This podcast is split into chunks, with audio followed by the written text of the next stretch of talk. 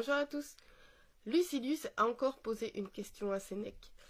Et Sénèque le trouve un peu trop ardent dans son désir d'apprendre. Alors avant de répondre à sa question, il va lui faire quelques recommandations. Alors, il dit il ne faut pas cueillir ça et là, euh, en ce qui concerne les passions, mais il ne faut pas non plus envahir.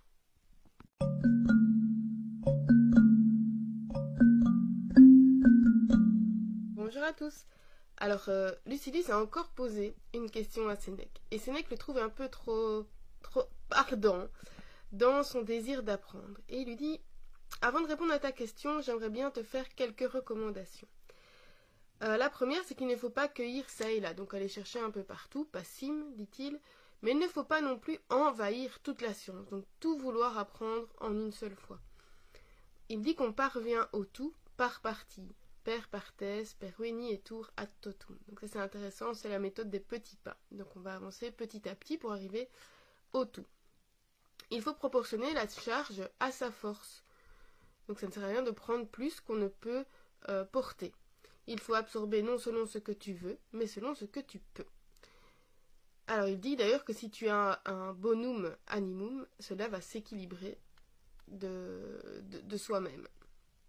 Alors Sénèque rappelle, euh, le temps, lui, était disciple d'Atal, qui lui, Atal, donc son professeur, était toujours disponible pour la discussion. Et il dit en fait qu'un professeur, en tout cas dans le, cas d'Atal, il partageait le même but que ses, disciples, que ses, élèves. C'était que lui, eh bien, se proposait d'enseigner et euh, ses élèves se donnaient comme but d'apprendre. Et donc, comme ils partageaient le même but, eh bien, voilà, ils euh, ce, cette envie-là. Alors, celui qui va au cours de philosophie, donc par exemple comme Attal, doit y gagner quelque chose. Donc soit il va progresser sur la voie de la guérison, ou alors il va se rendre plus guérissable. La, philosophie, elle a ce pouvoir-là, c'est qu'elle touche même l'entourage. Euh, c'est comme quelqu'un qui va euh, au soleil sans avoir l'intention euh, de bronzer, mais qui va bronzer quand même, même si ce n'est pas son intention, qui était juste parti, je sais pas moi, jardiner ou autre chose, ou promener, et que ben voilà, comme le, soleil est là pour tout le monde, eh bien la philosophie c'est la même chose. Donc si on n'y va pas spécialement dans cette intention-là, eh bien elle va quand même colorer, nous colorer. Alors il dit, attention, dans ce cas-ci, il parle des inattentifs, donc des gens qui viendraient au cours mais qui ne seraient pas complètement euh, attentifs à ce que le professeur raconte, mais il dit, il ne parle pas des repugnantibus, donc c'est ceux qui justement répugnent, qui rejettent la philosophie. Alors il dit, Certes, on, euh, on, en connaît des élèves qui ont suivi les cours des philosophes qui n'ont même pas pris une couleur, donc une nuance. Mais cela, en fait, c'est ceux qui viennent pour entendre et pas pour apprendre. Ils ne viennent pas pour se défaire de leurs vices, mais pour le plaisir des oreilles, donc pour écouter. Et certains sont parfois touchés profondément par les paroles, et ils sentent un élan les gagner. Mais Finalement, peu vont garder cet élan une fois qu'ils sont rentrés à la maison ou qu'ils sont confrontés au peuple. Ça m'a fait penser, parfois on va dans des conférences, enfin moi pour le moment, mais on va dans des conférences ou, euh, dans des formations, et puis au, cours de la conférence, au cours de la formation, on ressent euh, un élan, ah ouais, ça c'est génial, ça je vais faire ça quand je rentrerai et tout. Et puis eh ben, au fur et à mesure, euh, cet élan s'émousse un peu. Donc il faudrait pouvoir le garder si c'est vraiment quelque chose qu'on veut faire changer dans notre vie. Alors il dit c'est facile d'inciter son auditoire à vouloir le bien, parce qu'en fait, on a tous, la nature nous a donné à tous les fondements et le germe des vertus. Donc nous avons tout ça en, nous, et donc finalement, il va être facile d'éveiller ça. Et euh, c'est d'autant plus efficace si on utilise des maximes qui vont être dites en vers, parce que cela va frapper davantage les esprits que la prose. Euh, alors on a euh, un exemple ici. Donc c'était comparé à, une trompette. Et donc quand on, quand souffle dans une trompette, eh l'air va passer par un fin tuyau pour ressortir et projeter avec plus de puissance par le pavillon qui est beaucoup plus large. Eh bien, en fait, la, pensée, quand elle est passée à travers la contrainte d'un verre, donc euh, finalement, ben, ça va, on est obligé de contracter la pensée pour correspondent au schéma euh, du vers de la poésie, eh bien ça va donner plus de force à ce qui est dit. Donc j'aime bien cette image-là, le fait de, voilà, on est obligé de comprimer sa pensée pour pouvoir lui donner plus de force. Et elle va avoir plus de force, je pense, pour celui qui produit cette pensée, mais aussi pour celui qui la reçoit. Et alors, Sénèque nous dit que les maximes poussent à reconnaître la vérité. Donc en général, euh, quand on va écouter un proverbe, on va dire, mais oui, bien entendu, on ne peut pas euh, aller contre ce qui est dit. Alors ici, il, il, donnait deux exemples. Is minimo eget mortalis qui minimum cupit. Donc le mortel qui désire peu, euh, ben, celui-là a besoin de peu. Et quod vultabet qui vele quod nat satis est potest. Donc celui qui peut vouloir ce qui est suffisant a ce qu'il veut. Alors quand on voit que l'idée euh, fait son chemin dans l'idée dans l'esprit de l'autre, eh bien il faut continuer.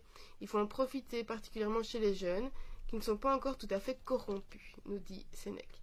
Alors Sénèque écoutait Attal avidement. Il était prêt à suivre tout ce qu'il disait sur la pauvreté, la sobriété, les désirs. Et certains changements sont restés chez lui. En fait, au début, seulement certains changements sont restés parce qu'au début, il voulait tout appliquer, euh, mais ses ambitions ont dû faire face, il le disait déjà euh, tout à l'heure, ad à la vie de la cité. Donc, euh, tout n'était pas applicable selon lui. Par exemple, alors les choses qu'il a gardées, il ne mangera, il ne mange plus ni huîtres ni champignons. Il ne met pas de parfum, parce que pour lui, la plus exquise des odeurs, c'est de ne rien sentir. Il ne boit pas de vin, il ne prend plus de bain chaud, comme c'est la mode à l'époque. Et il dit que parfois l'abstinence totale est plus facile que de de devoir modérer quelque chose. Donc euh, complètement s'en passer est plus facile que euh, d'être euh, raisonnable.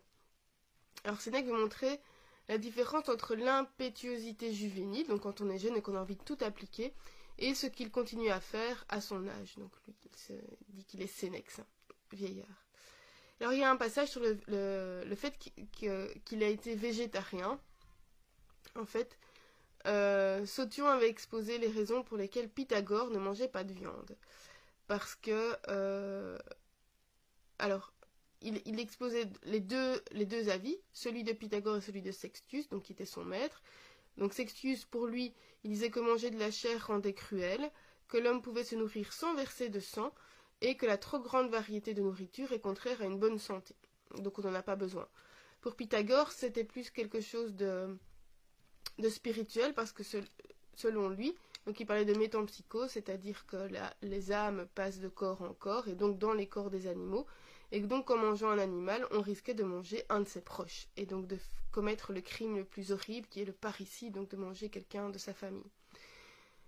Alors ce temps disait que pour conclure que si c'était vrai, donc si, cette métampsychose était vraie, euh, ben, ne, ne pas manger de viande nous sauvait de faire des crimes et que si c'était faux, bah, cela nous apprenait la frugalité. Donc dans tous les cas, il valait mieux se passer de viande. Alors Sénèque a suivi ce régime pendant un an, et puis en fait il y a renoncé par amour pour son père, parce que son père euh, pensait que c'était euh, un peu du mysticisme oriental, et donc pour lui faire plaisir, il a arrêté d'être végétarien.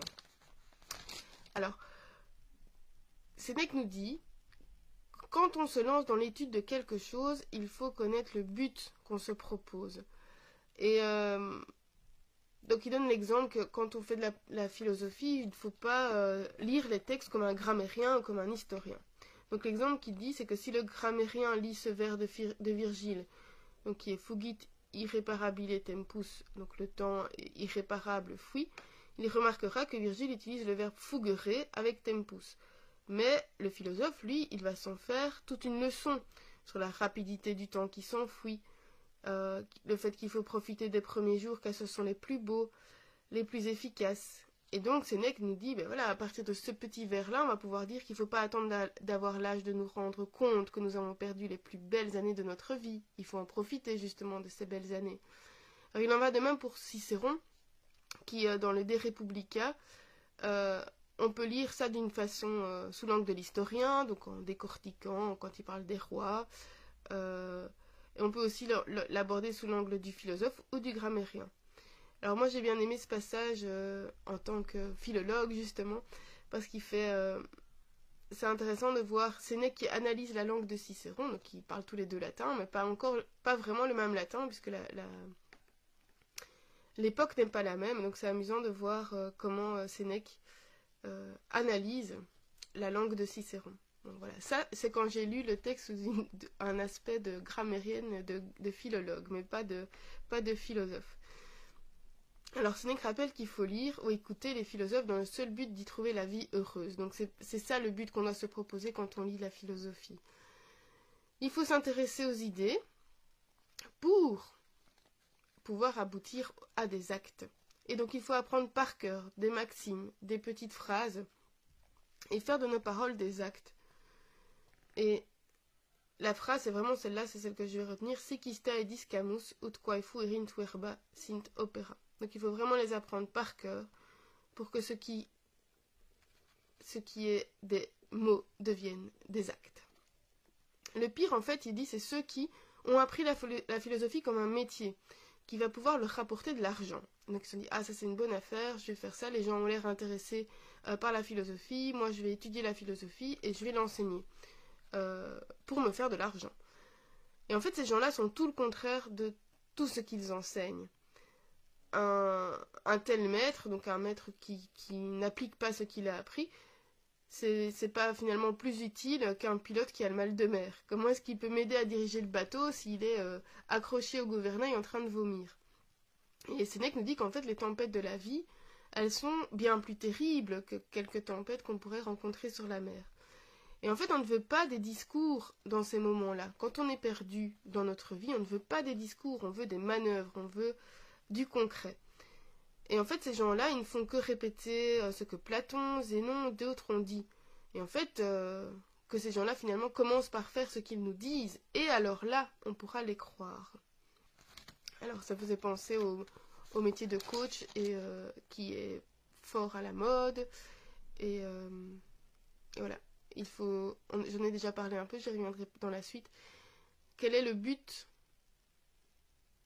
que l'on a quand on se propose d'être thérapeute ou accompagnant? Voilà. Alors, Sénèque termine euh, sa lettre en disant Je te répondrai à la question que tu m'as posée dans une autre lettre parce qu'elle demande vraiment toute ton attention et je crois que tu es déjà fatigué après tout ce que je t'ai déjà raconté maintenant.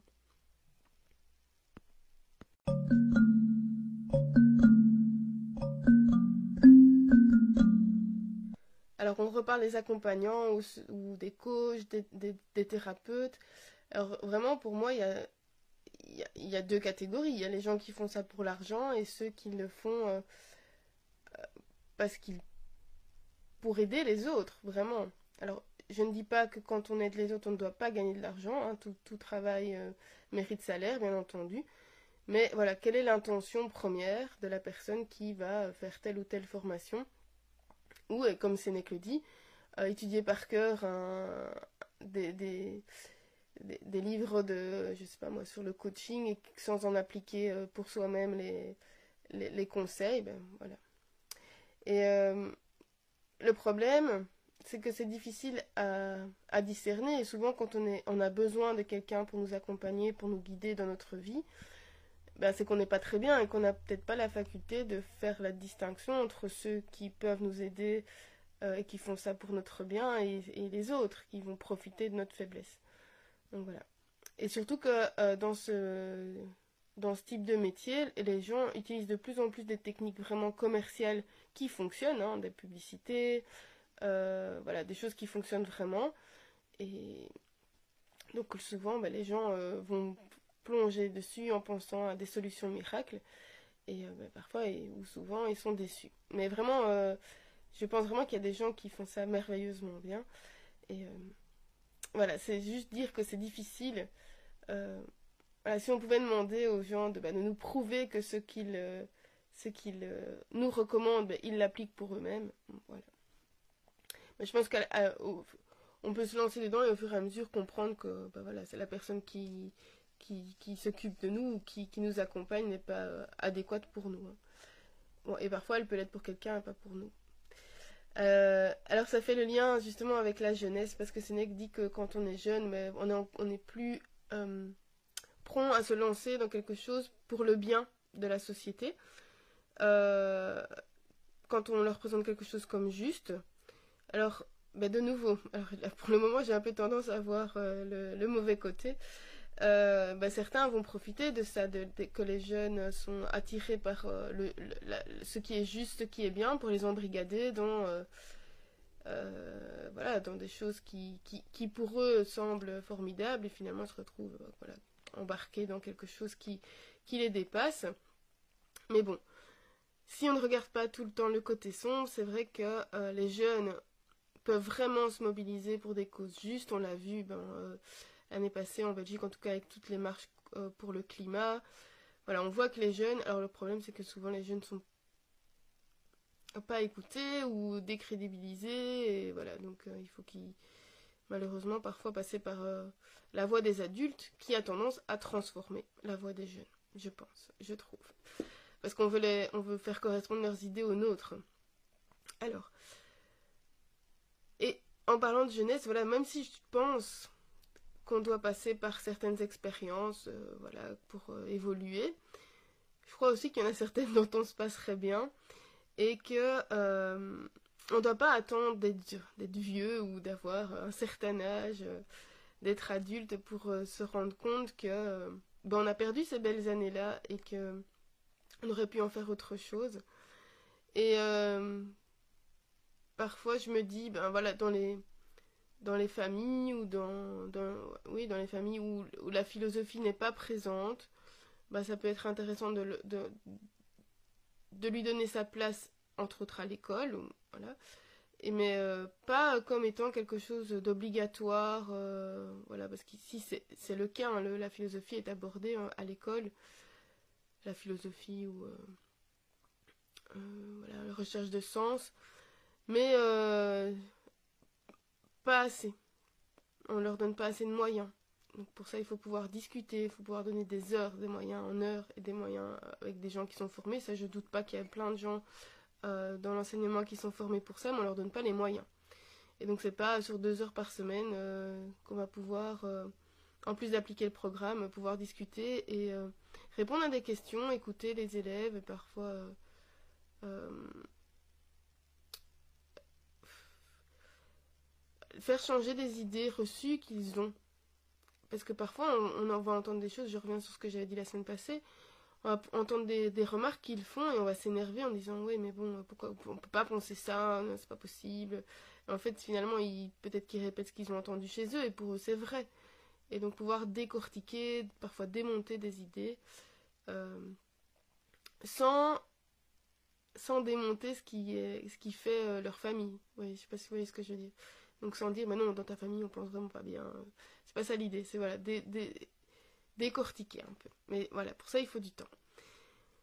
Et finalement, je me dis, est-ce que ça sert vraiment de d'accorder plein plein d'heures à des choses euh, je dirais pas moins importante, mais ça c'est très important. Ça sert à faire un socle sur lequel on va venir bâtir, on va venir construire et ajouter des piles de savoir s'il faut. Mais voilà. Et euh, je reviens aussi sur l'importance de poser l'intention, de poser une intention quand on se lance dans, dans l'étude de quelque chose, ou même dans quoi que ce soit. Donc quand on se lance dans quelque chose, quelle, est mon intention Et euh, l'image de la trompette là m'a vraiment marquée. Et je pense que je vais me replonger dans. J'écrivais de temps en temps des haïkus. Euh, donc la poésie japonaise. Donc là, il y a vraiment une contrainte parce qu'on a autant de syllabes. Euh, et cette contrainte nous oblige à condenser ce qu'on veut dire. Et ça pourrait peut-être m'aider à canaliser justement ce flot de pensée et à le rendre plus clair comme le, comme le son de la trompette. Voilà. Bon, je vous retrouve la semaine prochaine pour la lettre 109. D'ici là, portez-vous bien. Prenez bien soin de vous ou à l'été.